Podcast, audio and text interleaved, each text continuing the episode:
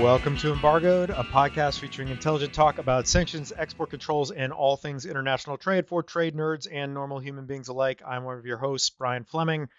I'm here, as always, with my friend, colleague, and co-host, Mr. Timothy O'Toole. What is up, Tim? Happy Friday afternoon, Brian. Yeah, it's just time to talk more Russia sanctions. Time to talk about the same thing we've been talking about for the last 10 hours straight. Yeah, exactly. Welcome, everybody, to the latest episode of Embargoed. Thank you all for joining. Thanks to everybody who we heard from after our Russia Megapod the last time. Not surprisingly, this is going to be another Russia Megapod this time because there is really nothing else to talk about in our world, in our little sanctions trade nerd world. But thanks to everybody for joining and for all the good feedback we heard and the interesting questions, comments, and other things that we've kind of heard from all corners the last few weeks. We obviously are. We're recording this on March 18th. It's a Friday, as Tim said. Doesn't feel like a Friday. I've kind of lost track of time. Time and space don't really have any meaning anymore because I feel like I'm just in my sanctions answering mode 24/7 these days. So we are, not surprisingly, going to spend a good chunk of time talking about the latest and greatest that has happened the last 2.5 weeks since we last recorded on the sanctions and export controls front with respect to Russia. At the tail end, we are also going to make a little bit of time for one lightning round topic, which is one of our favorites, JCPOA 2.0 and the fate of that and whether it is in fact actually going to happen or not. So we'll spend the last five or so minutes talking about that at the end of the program. Before we jump in, the normal reminders: we're not giving legal advice. We're not sharing any confidential information. Anything that you hear today is solely the opinion of myself and Tim. If you disagree or dislike, blame us. And you can find us anywhere you get your pod content. Please subscribe if you like it. Please spread the word about Embargoed.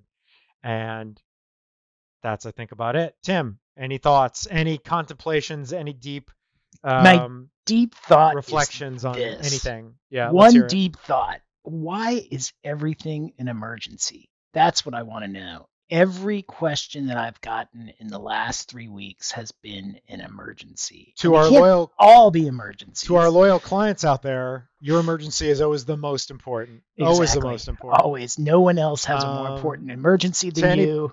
And I'm not working on anything else, so I can just jump right on your emergency. To anybody else, yeah. My favorite is now. This is treading into dangerous territory. But my favorite is when I'm on the phone for 6 straight hours and don't have time to respond to emails and then get 2nd or 3rd emails from people who are like, why didn't you respond to my email? Exactly. And then they call. I've been on the phone for text. 6 straight hours, so I'm sorry. Like, yeah, it's not. I'm not ignoring you specifically. I'm just doing other stuff. Tim and I are actually thinking about transferring our consciousness to robot-like beings so that we can be awake 24 hours a day and never have to feed ourselves or sleep to be able to answer all questions. But until we do that, we are human. We, do have to make time for other things. And so we can't always respond right away. This is devolving, and we're a little punchy, as you may gather, on this Friday afternoon after a very long week of dealing with this yet again for now, a month straight. So, before we get ourselves into trouble, let's pivot right into. Let's talk substance. Let's pivot into the substance of the pod. So let's get started. So Russia. So let me start with a question before I kind of go through and catalog everything that's happened since the last recording. For you, Mr. O'Toole, anything? What is maybe the most interesting or surprising thing that has happened the last few weeks since we last recorded? And that can be really anything. And now, I think we have the benefit, obviously, of a few weeks of hindsight and a few weeks of questions and a few weeks of real world observations about how this is all playing out, what the impact is, how people are responding. So what do you think? What is the most sort of interesting or surprising thing that's come of the, maybe the first wave of sanctions that we spent the last episode talking about? I think it's how well the coalition is held together through some pretty stressful moments, and particularly with respect to the initial decision not to impose sanctions on the energy industry because, presumably because, and I think I've read this in a lot of places and it makes sense, because Europe really needs the Russian energy products and would crash their economy to do without them. You know, there's been pressure outside of Europe to really crack down on the energy sector. And we've seen a little of that, but it really hasn't broken the coalition because it's been all of these new sanctions have really been inward focusing. So like the oil import ban for the US just affects the US. So it's just oil imports and, you know, it's not a huge portion of our economy. And so we've been able to do that without kind of cracking the multilateral coalition. But I think just to me, what's so surprising is how well the coalition has held because multilateral sanctions are hard and they don't happen very often. Yeah, I would say that's a very good point. And what my sort of observation on this is, you know, I think when the history of sanctions is written someday, perhaps we will write that history.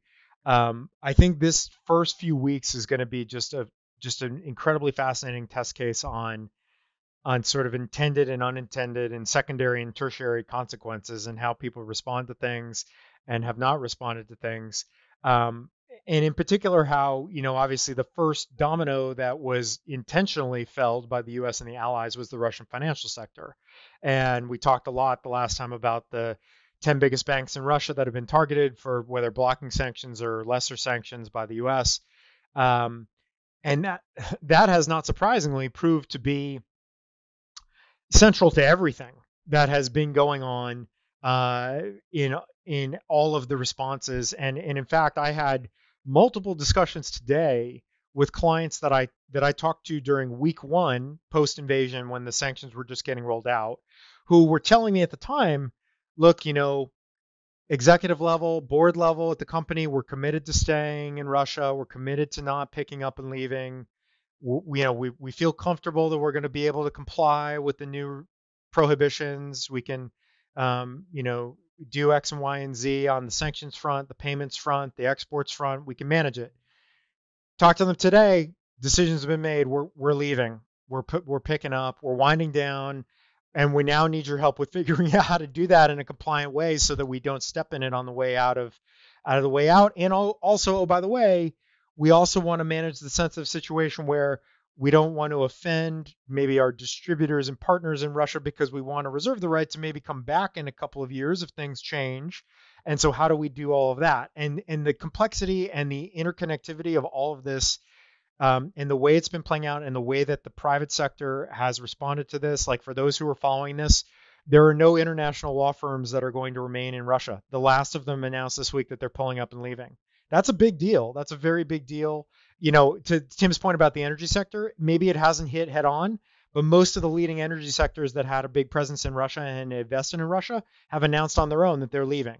Right. So this is, and so I think it's just fascinating to see the way that this is now playing out and in some ways gaining a momentum all its own. And so, you know, we're still in the early days of this and how it all ultimately shakes out will be fascinating.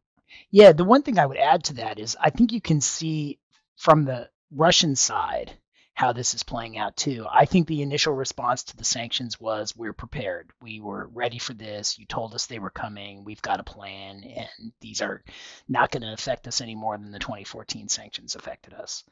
And, you know, and then after the central bank went on the list in the foreign currency reserves were placed off limits, that started to shake a little bit. But more recently, I mean, you're seeing these really strict, you know, criminal countermeasures to try and keep companies from actually either complying with the sanctions or getting out of Russia or both. And they've amped up almost as more and more companies have made the decision to leave, the Russian response has gotten more and more harsh to that. And I think that it's not a coincidence. Yeah. And there's obviously a whiff of desperation in all of that Putin and company are trying to prevent the complete and utter collapse of their economy, which, you know, may already be well on its way to happening at the rate we're going here. And, you know, one other final kind of fascinating thought to the point that Tim just raised about, you know, we're prepared. There was a just today, earlier today, President Biden had a lengthy discussion with President Xi in China about Russia. And of course, the party line in China is we don't agree with or approve of the U.S. and other coercive tactics to impose sanctions on Russia, because China, of course, for their own reasons, never wants that to be directed in their way. And we've talked about this quite a bit, even in the lead up to the invasion and the last time, how the U.S. is going to handle China and China's response, and China clearly wanting to be in the mix here as Russia's benefactor, probably mostly for selfish reasons, obviously, to reap the economic benefits that the West is no longer going to reap from Russia, number one, but also to set the stage for what they may want to do down the road with respect to Taiwan or otherwise. And we've talked about this a lot. And the critical question, and this is, again, at the moment, this is, perhaps other than to the trade nerd community, this is a little sort of far afield and not of immediate concern, but sort of what lessons does China take from all of this and the response that has happened globally and led by the U.S.?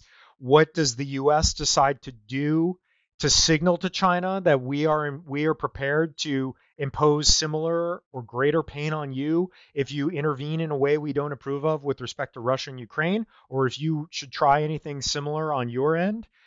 That is a really fascinating question, and is going to have massive, massive consequences for the global world order for decades to come. And that is kind of bubbling just below the surface.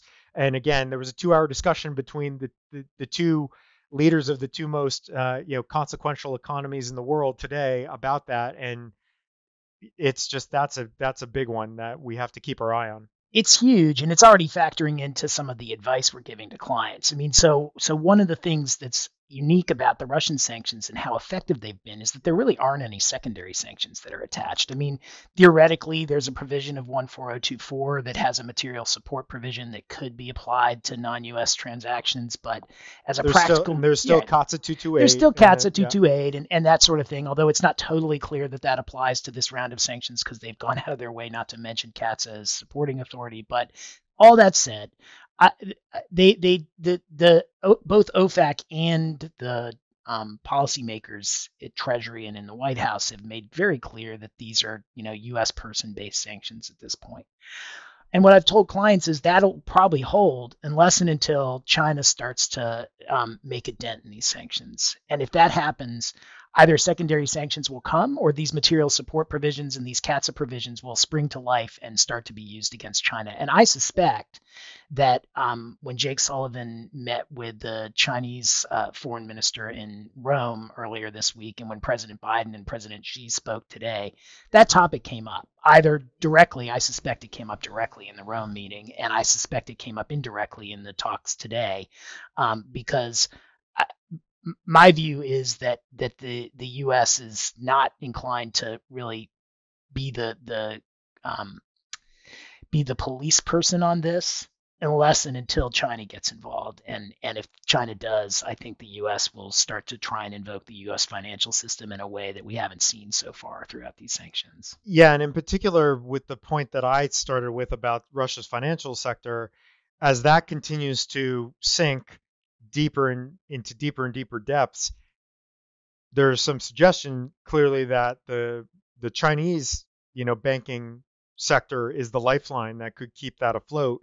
And, if they intervene in a big way with respect to certain of these Russian banks that may be, in trouble, then it will be a very interesting question to see what the White House and Treasury decide to do about that, if anything. And so, yeah, I agree. I think those are the big picture questions that I think everybody should be kind of keeping in the back of your minds or thinking about. I mean, we're before we get into some of the nitty gritty of what's happened the last couple of weeks, I do think it's, it is useful to kind of remember that there are some of these, hugely consequential, weighty questions that are kind of floating around out there around all of this. And, people have called this, the end of the post-Cold War era and all the rest of it. And whatever this next era is going to be, I think these are some of the defining questions that are going to set the table for that. Yeah, one more point on that, because I think that again, as quickly as some of the sanctions issues have changed, as quickly as some of the foreign policy issues have changed, I think that China's view, at least from observing from the outside of this conflict, has evolved almost as rapidly. I think at the outset, it sure seemed like China was set to support Russia in this, and that it was at least implicitly analogizing what was going on to the situation in Taiwan, essentially the way that Putin was describing Ukraine as essentially a breakaway Russian province was similar to, I think, the Chinese view as to Taiwan. I think that, and I suspect that China has been a little bit discouraged, I think I'll use that word for now, as to how this has played out for Russia. And I think that to the extent China was inclined to engage in sort of copycat behavior, I think their initial thinking was the same as, at least it's been reported, that Putin's thinking was, which was, this is going to be fast, it'll be ugly, but it will go away quickly because we're just going to march in, we're going to basically take the government out, we're going to put our own government in, and then we're going to come back to Moscow, and it will be relatively quick, relatively painless, and the world will scream, and then they will go back, everything will go back to normal relatively quickly. That is not happening, and it's not happening anytime soon, and it might never happen. And the way that Europe has responded to this, I think, has shocked both China and Russia. I think that the way that that this has been portrayed in the media, and I think, accurately portrayed in the media, has, I think, shocked both China and Russia. And I think that to the extent China was looking to Putin for kind of a role model on this, I think they may be rethinking that decision. And at least recently, like in the last week or so, my understanding is that China has started to turn down Russian requests for assistance in a way that wasn't happening at the beginning. And so that'll be interesting to watch as well, because I think everybody saw those analogies to Taiwan at the beginning, and I think China saw them too. But I'm not sure that China is looking to kind of, walk into this sort of complete and utter mess that Russia has walked into. It may not seem as appealing now as it might have 3 weeks ago. Yeah, no, agreed. So with that, let's pivot to kind of do a quick rundown of everything that's happened in the last 2.5 weeks. So just like the last time, caveating this by saying, if we were actually going to catalog everything that happened in the last 2.5 to 3 weeks, we would be here for 5 hours, and this would put everybody to sleep. So in a similar vein, we are, just like the last time, about to publish a lengthy client alert that sort of runs through all of this in some detail, but in terms of everything that's come up in the last couple of weeks. But we'll run through quickly some of the highlights, and then maybe we can hit on a couple of sort of interesting aspects of what's come out. And we'll do the same thing that we did the last time, which was we'll kind of start with the various sanctions measures that have been imposed, and then we'll pivot to export controls. So actually, I'm going to not go entirely in chronological order, because I think the two kind of biggest things that have happened the last couple of weeks are the two new executive orders that came out last week. So the first one came out on March 8, and that was EO 14066, and that is the executive order that imposed the ban, as Tim already alluded to, the import ban on certain Russian origin oil and gas products, crude oil, petroleum, et cetera. It also prohibited new investments by U.S. persons in the Russian energy sector. So obviously that's a pretty big deal. And there are a lot of, I think, thorny issues that kind of go along with this that we've already seen and we know are kind of bouncing around the trade nerd community at the moment, in particular, understanding what types of products these bans apply to, and whether or not there has been, you might be in a situation where there's a claim that these items are substantially transformed in another country, and therefore they're not Russian origin. And those types of issues. So that's been, we know that's been keeping a lot of people busy. That was the beginning of last week. Later in the week, last week, we got EO 14068, which is the March 11 executive order. And that one added some more import bans. So we have certain, I would call them kind of signature Russian origin products like fish and seafood, alcoholic beverages, diamonds of certain types, etc. Luxury goods, which the Commerce Department has later come out with further guidance and on what is covered by the luxury good import ban. And that's at least symbolically sort of a pretty big one. The broadened sort of new investment bar in any sector of the Russian economy, which obviously leaves open the possibility that the U.S. could target literally just about anything going forward if it so chooses. And then an interesting one, which there has been a lot of chatter about, which is the export, re-export, sale supply from the U.S. Of U.S. dollar-denominated banknotes to either the Russian Federation directly or any person in Russia. And has been at least a little bit of confusion on the guidance there, because it seems pretty clearly to contemplate that, you know, personal remittances of U.S. banknotes are still permitted. However, the way that it's and then that raises the question of whether this only applies to physical banknotes, not wire transfers of U.S. dollars. And some of the guidance and the GL that was issued in connection with that, GL 18, I believe, if I'm not getting that number wrong, is a little ambiguous on that. So there's been a lot of chatter on that front as well. Another one to sort of keep in mind. In between the issuance of these new executive orders or around them, one thing that we talked about the last time that did come about just a couple days later was the SWIFT ban. And so we mentioned that the U.S. and EU partners had come to consensus that they were going to pull a certain number of Russian banks off of the SWIFT system. And that actually happened on March 2nd. And the 7 banks in total, including a couple of very large ones, VTB and VEB in particular, and a number of others that are subject to other sanctions that were recently imposed. So 7 banks in total from Russia taken off SWIFT. But you know, to Tim's point and to some of the points we talked about earlier, not everybody, not Sberbank, not some of the other, you know, largest Russian banks, they have not been taken off. In part, I think, in deference to the wishes of the European allies who don't want to completely kind of shut down those channels to get funds in and out of Russia at the moment. Interestingly, three Belarusian banks also are about to be pulled off the SWIFT system as well. That's going to happen over the weekend, actually, I believe. So that hasn't happened yet, but that got announced. And that's just more of the trend that we've seen, which is that Belarus, who's kind of been identified as, you know, the leading aider and abettor co-conspirator to Russia in the invasion, is being sort of hit with similar, you know, sanctions of a similar measure over the course of the last couple of weeks, and so this kind of follows suit there.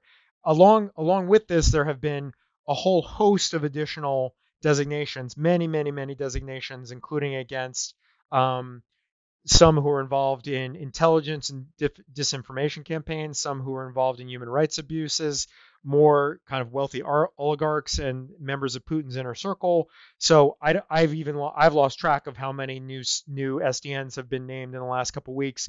It's a large number, and OFAC continues to sort of pump those out on a regular basis as we go along here each and every week.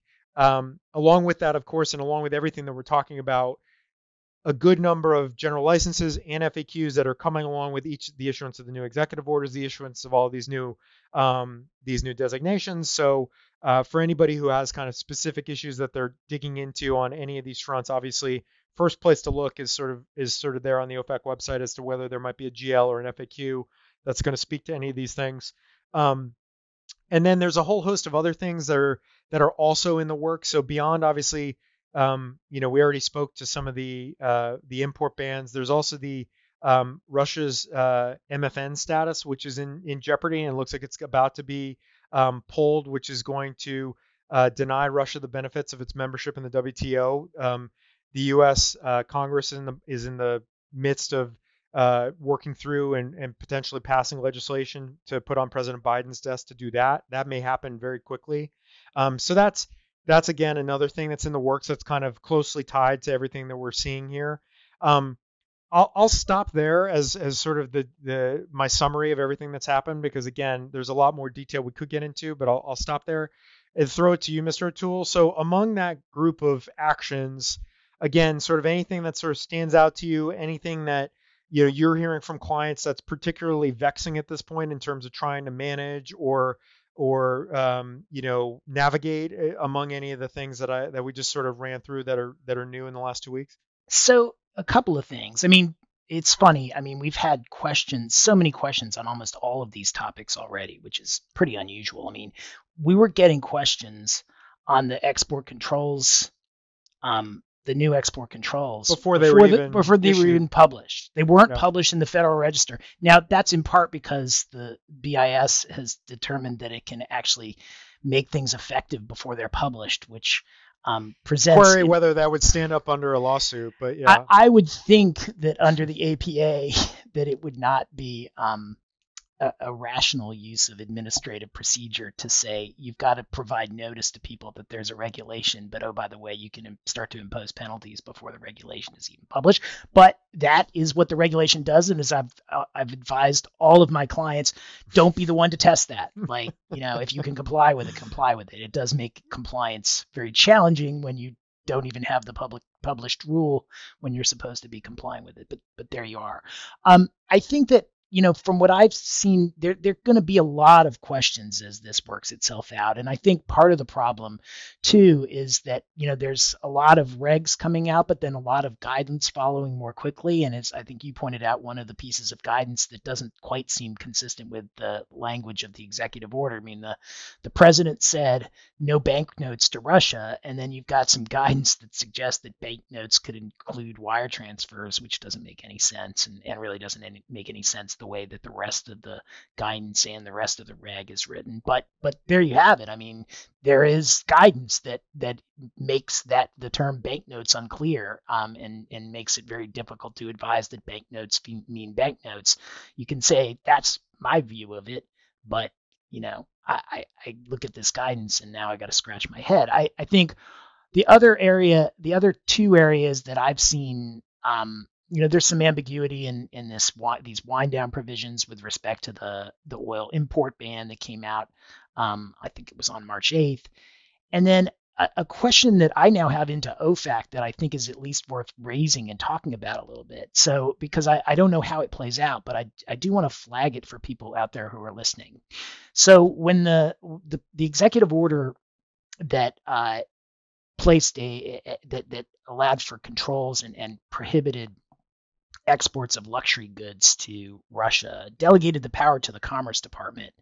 But the language of the executive order actually said that it was unlawful. It was prohibited for both the goods that were defined for any to send them to a Russian party, but it also used the term U.S. persons. So the prohibition applied to U.S. persons. Now, the only regs that have come out since then have been Commerce Department regulations that don't apply to U.S. persons at all. They don't mention the term U.S. persons, but they apply to goods subject to the EAR. So query whether if you have goods that are not subject to the EAR that are sent to Russia, luxury goods, and a U.S. person is involved, is that a problem? Because the executive order would suggest yes, but the Commerce Department, which is delegated the authority to create rules with respect to the executive order, says no. And so I don't know the answer to that question. I mean, the safe advice that I would give is the executive order prohibits U.S. persons from doing this, so you're going to have to comply with that by not having U.S. persons involved in the transport of luxury goods or the sale of luxury goods to Russia, even though they're not regulated by the Commerce Department. So the moral of the story there is if you're a U.S. person who's over in Milan at the moment, stocking up on expensive Italian handbags, thinking that you're going to ship them over to Russia because those handbags are not subject to the AR, think twice before you do that based on the ambiguity that Tim just raised. It's exactly right. You've got all of these sorts of conundrums. I mean, and you know, in the same way, like, you know, if you are importing expensive Russian vodka? Like, when do you have to get it into the country? Yeah. By? I mean, and I mean, look, I think that, again, to the luxury goods export ban and the, you know, some of the import bans in particular, not necessarily the crude oil, petroleum, you know, ban, but certainly the kind of, you know, signature Russian products like fish and seafood and alcohol, et cetera. I think if you look at those from a dollar standpoint, it's not a big amount, right? It's not a big volume. It's not a big percentage of the trade, of the U.S.-Russia trade. These are highly symbolic measures, obviously, and the U.S. is very fond of doing this. OFAC and others are very fond of doing this because it sort of sends a real signal to the Russians that, you know, we mean business and we're going to kind of hit you where it hurts, which is in these items perhaps that you have a lot of pride in, or that maybe have value that is outsized their pure economic value. So that's one thing I would say. The other thing that I would say here too is, you know, like we've seen in many other regimes that are kind of rapidly expanding, and obviously this is rapidly expanding at a pace that we've never seen before, quite frankly. This is just mushrooming and growing exponentially kind of week by week in terms of the different aspects and elements that are being built out, new executive orders that are being rolled out, et cetera, is, you know, we now have the new investment in any sector provision in EO 14068 now, which is obviously a clear signal that, look, we could come for anything, right? All bets are off here. And we've seen this before. We've seen this with Venezuela. We've seen this in other programs where, you know, recently in Burma, we've seen that the U.S. kind of loves to do, this is like a favored tactic of how these are now designed, because it gives so much flexibility and so much weight to the potential kind of future directions. And we actually got a question earlier today about something about this, which is, well, how am I going to talk to clients about whether they should be worried about this? And the reality is that, you know, obviously this isn't just kind of self-activating. The, you know, the Treasury and State Department and others have to confer and decide what sectors they're going to target for these bans, and then take some steps to, you know, to designate people or to sanction people. But as a practical matter, if you're advising companies or you are in a company where you're thinking about whether we could be impacted by this, you know, you really do have to take a hard look at the industry that you're in and the industries you interface with, and whether or not that you could be next on the list. I mean, another thing related to this that has become a fascinating kind of point of discussion that I know I've had this come up multiple times in the last couple of weeks is everybody is sort of paying attention. You know, I think OFAC and the U.S. sanctions still lead the way and are of greatest interest and are of great and kind of strike the most fear in people around the world.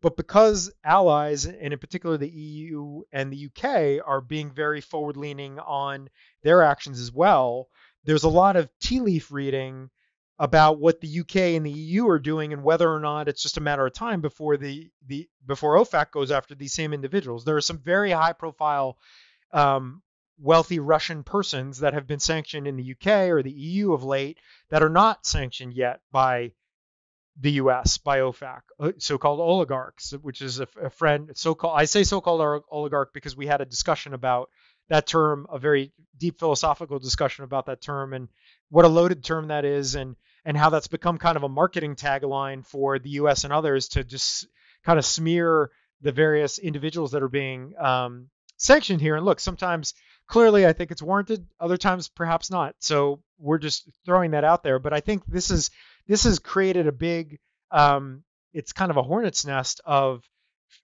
activity that is, you know, bubbling around all of these different regimes. And now there's a lot of, oh, wait a minute, so-and-so was just sanctioned in the UK. And now, and I'm not going to mention names because some of these impact our clients directly, and some of these you know, impact other companies that we do provide advice to. So we're not going to name any names. This is on a no-names basis. But obviously, that's become kind of a fascinating exercise, is that there's so many people being sanctioned, so many companies being sanctioned, that I think trying to evaluate what's really in play, what's really at risk, and how do we make decisions about whether we have to get out immediately, whether there's a, you know, 10% chance that this entity or this person might be sanctioned, or a 50% chance by the US.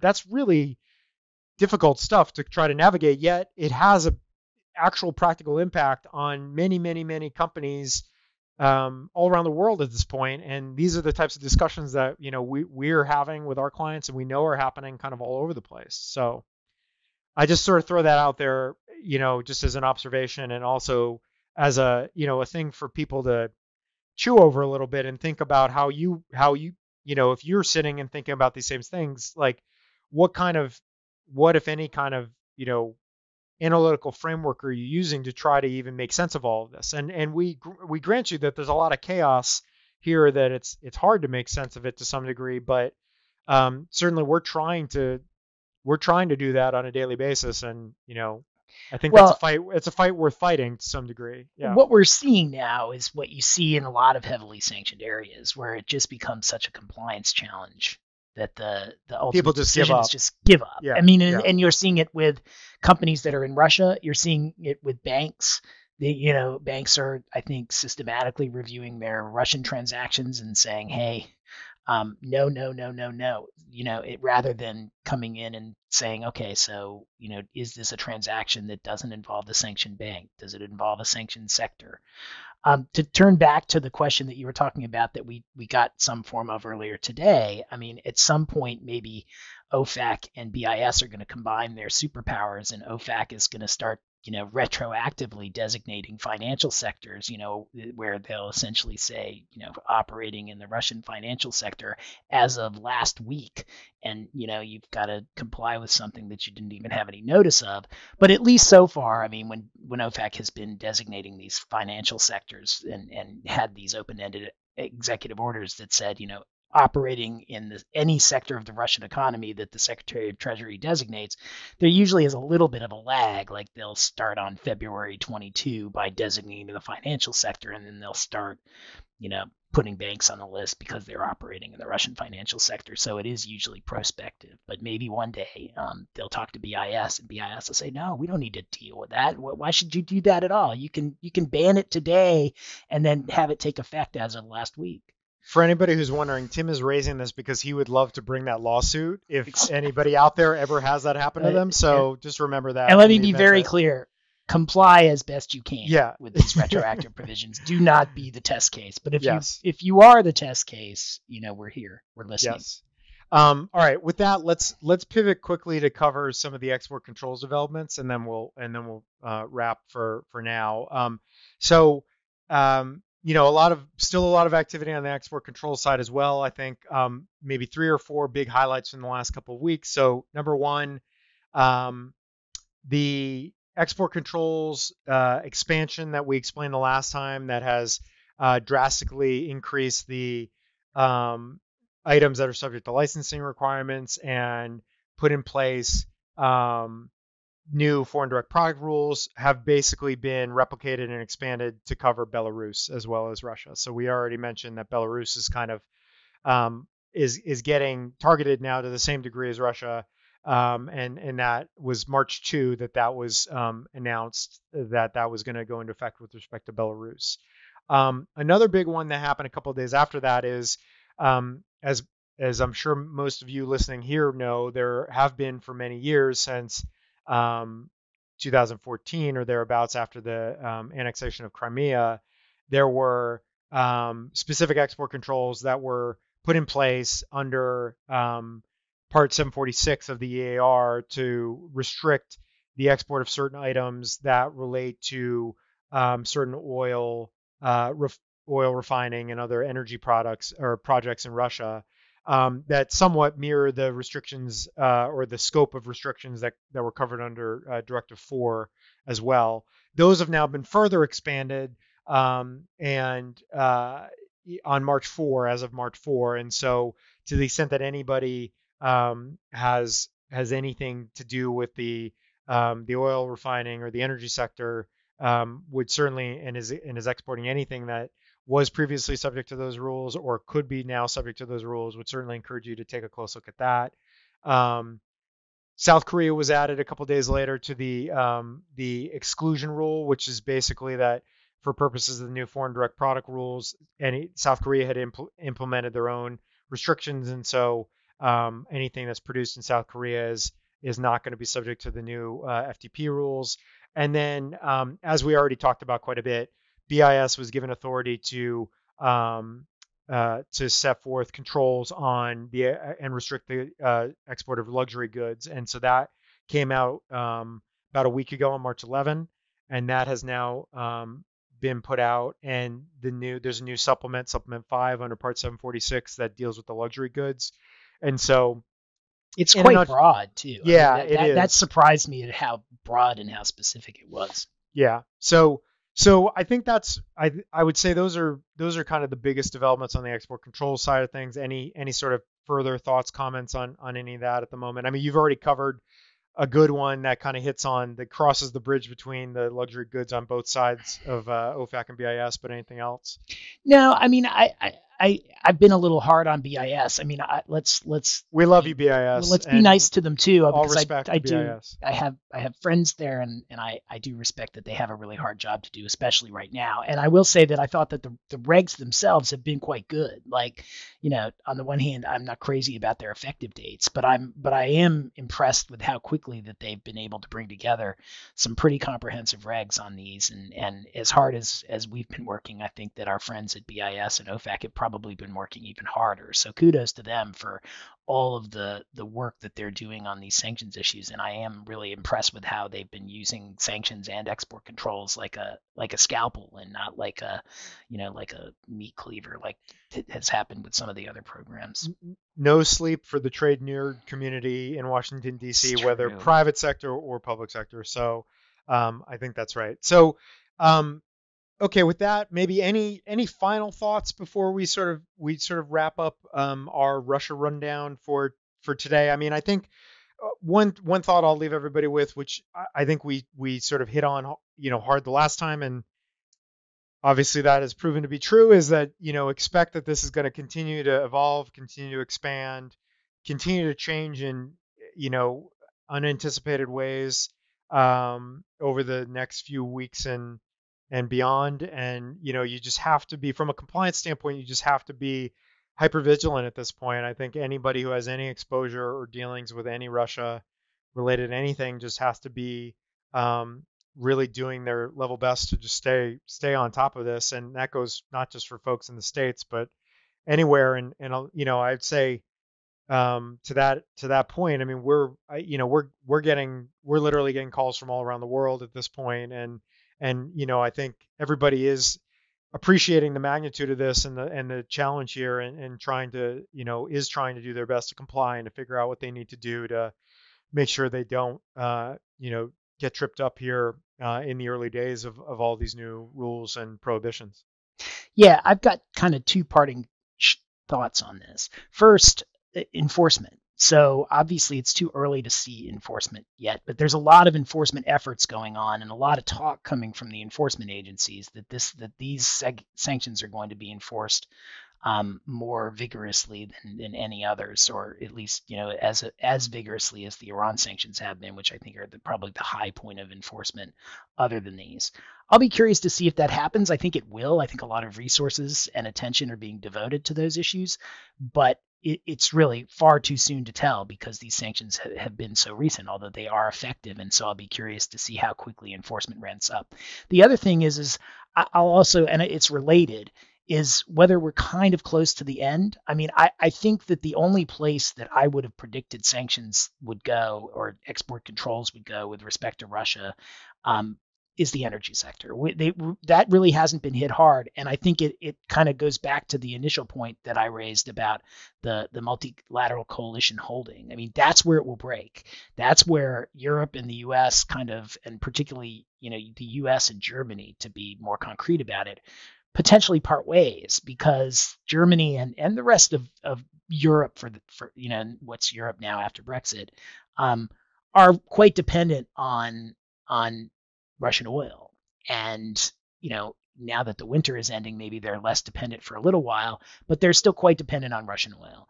And so it's not a coincidence that the wind down license lasts until mid-June. It's not a coincidence, in my view, that despite the strong pressure to cut back on Russian energy, the measures that have been taken have been kind of country by country and really related to import and not really related to Russian energy sales generally. There hasn't been any real move to cut off the banks from financing transactions in the energy sector. No real move to cut down on the general license that allows this to go on until June.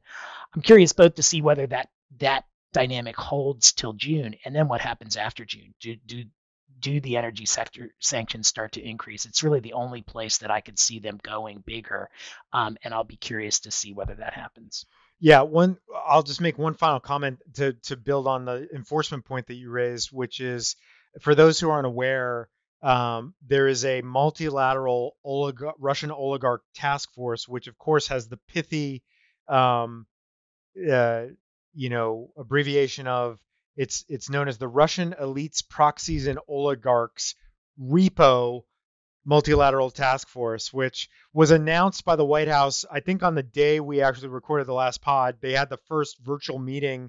It's chaired by, or sort of led by, the Attorney General and the Secretary of Treasury, and then involves the finance ministers and other senior government officials from many different allied countries who are very closely aligned on all of this. And it's designed to go after and stop sanctions evasion, money laundering, seize and freeze assets of sanctioned Russian oligarchs and other, individuals, et cetera. So they've made a lot of noise around this. They love to have, as a DOJ alum, I know that they love task forces over at DOJ. They love to announce these things, big and noisy. That does suggest that there's a surging of resources, obviously, to try to accomplish these goals. But, what comes out of it, it'll be interesting to see. To Tim's point, we're too early to really know what the enforcement cadence is going to look like here. But that's another piece of it that I think we're going to see, along with perhaps, more designations, more, more civil monetary penalties, et cetera, on the OFAC side of things. So, just another thing to keep in mind as things evolve here. So with that, let's leave Russia behind, sort of, although it's going to come up in the last discussion. And let's pause for the lightning round sound effect. One topic today, JCPOA 2.0. So just quickly, for those who haven't been following this because you've been preoccupied with Russia or other things, the latest news coming out of Vienna is that they are very close to a deal for the U.S. to re-enter the JCPOA and for Iran to get back in compliance with its obligations under the deal. There has been a bit of intrigue the last couple of weeks because Russia, who is a signatory to the deal, was making some noise that it would not approve, bless, or otherwise sign on to a new deal if there was going to be a threat of sanctions by the U.S. or others against them for either conducting business with Iran under this new deal, or perhaps even in connection with the sanctions that are being levied against them for the invasion of Ukraine.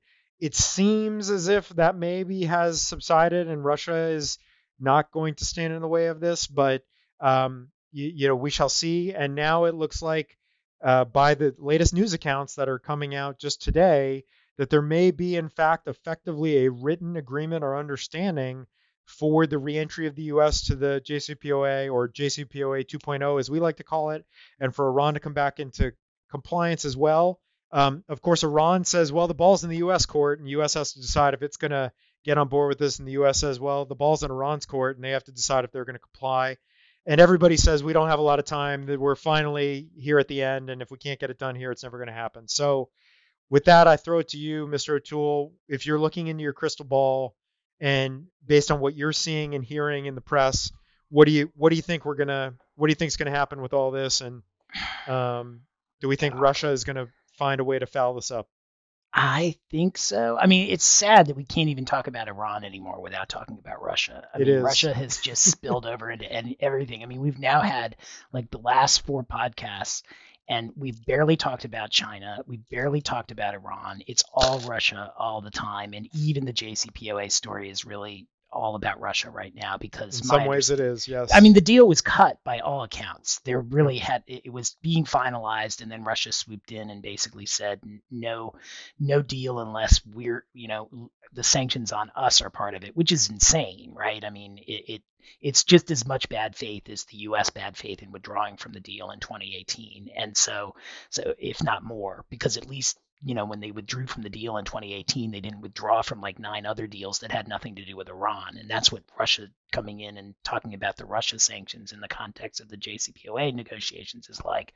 But I think it's really going to come down to what Russia wants. Now, my understanding is that the Iranian foreign minister went to Russia and met with Putin yesterday or the day before, and that people became more optimistic after that meeting. But if Russia wants to mess this deal up, it can. I guess the question is how much heat it's willing to take in Iran and with some of the European countries. With respect to the European countries, I imagine that it's not worried about the heat because the heat can't get turned up much higher. With Iran, it can. My understanding is that at least officially Iran is against the invasion of Ukraine by Russia, but it hasn't been that vocal about it. I think that, you know, it could be another country that is mobilized against Russia, and Iran would have a real grievance with Russia if it were to mess up the deal at the 1-yard line. But I'm giving up, I think, on predicting what's going to happen with the JCPOA, because just when I think that it's there, it's not there. I think the last time I took the under, you took the over. You were on the yes side, I was on the no side. I do think that from all the reports coming out, it seems that assuming that Russia has actually abandoned its demand that perhaps certain sanctions directed its way that have nothing to do with Iran, that are just purely Ukraine related, be part of any discussions or part of, you know, their signing on to this. What is coming out suggests that what they care about really is not being targeted for sanctions if they are going to sort of fully, get back into the Iranian market with 2 feet after the sanctions relief comes. And, I think that the U.S. has given some somewhat kind of tepid reassurances there that, you know, we will comply with everything that, you know, we must comply with under the terms of the sanctions relief. And that sort of reading between the lines, it suggests, Russia, we're not going to come after you if you avail yourself of the opportunity to do business with Iran and it's compliant with the sanctions relief. So, we shall see. I just don't know. I think you're right. I've kind of given up deciding, or trying to prognosticate here. I always come back to where I started with all this, which is you have two sides that want to get a deal done. You'd think you'd be able to get a deal done. And I think that dynamic hasn't changed. It's why we're still here, because I think in any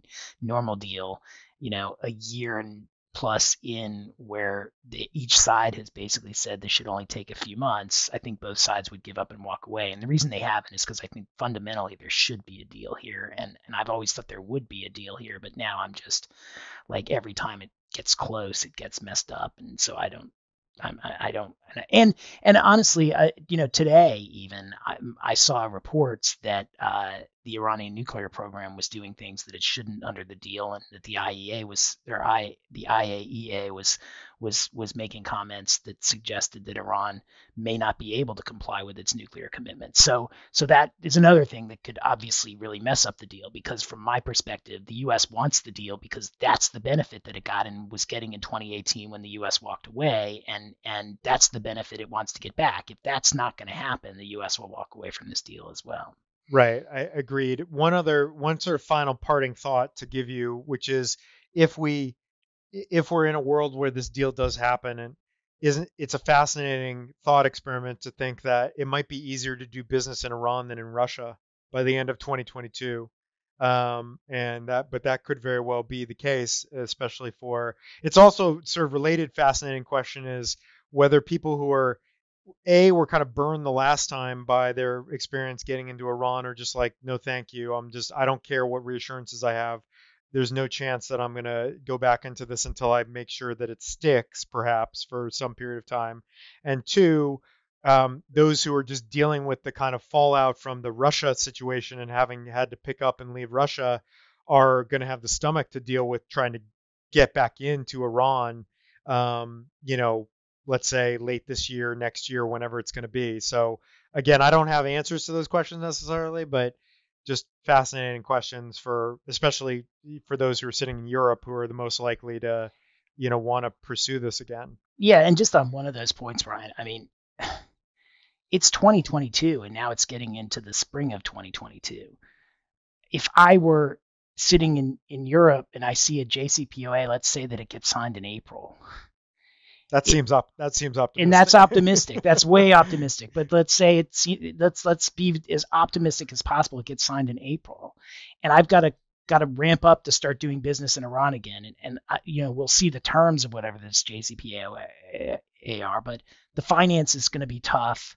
The infrastructure is going to be tough, and you know, if you look at public opinion polls in the U.S., the chances that Joe Biden will be reelected, I mean, you've got to put them at most at 50% at this point. And so if Joe Biden or whoever the Democratic nominee is not reelected, whoever the Republican nominee is going to campaign most likely on withdrawing from the JCPOA in 2025. So you've got 3 years, you got at least a 50-50 shot that 3 years from now, the U.S. is going to walk away from the JCPOA again. Now, again, I'll be curious to see what protections are in the JCPOA to protect, to stop that from happening. But it's hard to imagine that there could be any, because it's just, you know, this is not a treaty. It's easy for a new president to undo what an old president has done if it's not at the treaty level. And so I just don't see how there could be the type of certainty with this new deal that would allow people to say, you know, I'm going to start throwing resources into the Iran market, even though the old sanctions drove me out, knowing that 2 to 3 years from now, there's at least a 50-50 chance that those sanctions are going to come back into place. Well, I'll say this. I look forward to having many, many discussions about whatever the new version of General License H is and whether or not U.S. companies can allow their foreign subs to get into Iran, and ultimately having most of them decide it's too hard, right. which is precisely what happened the first time, and is right. Probably almost certainly going to be exactly the way it gets analyzed the next time. So, but with Tim's eloquent sort of takedown of the sort of fundamental flaw of this whole thing, you know, we'll see if that many loyal embargoed listeners around the table in Vienna. So that might be enough to move the needle, just based on Tim's comments. There. No. I think this trade deal makes sense for so many reasons that I hope they do it. But boy, I just don't know how you fix that problem of the fact that it could go away, you know, in 2.5 years. Like, how does anybody rely on a deal that you know, there's a 50-50 chance that it's a 2-year shelf life? Yeah. Well, I have no answers to that. So with that, we will leave you to ponder until our next episode, which will be, this will be up sometime next week. We'll be back early April. Who knows where we'll be at that point with Russia or anything else. Maybe we'll manage to talk about something other than Russia the next time. Maybe we'll force ourselves to talk about something other than Russia the next time, you know, just for our own amusement. But in any event, any final thoughts before we shut it down for this long, eventful week? I want to talk about Venezuela next time. I think we should talk about there may be some developments there, and I think that's true. Let's talk about Venezuela. That's true. We won't step on the next pod, but yeah, there's some sort of rumblings about maybe some things going on with Venezuela. So let's save that for next time. Maybe we can make it the non-Russia episode. That'll probably be the lowest listened to rated episode in the history of Embargoed, but because we buck the tide of public interest to go the complete opposite direction. We're trying to make a podcast that nobody will listen to. We're doing one for you, one for us here at Embargoed. So anyway, until next time, hope everybody stays well and stays sanctions free. Stay sanctions free, everybody, and get some sleep. Bye, everybody.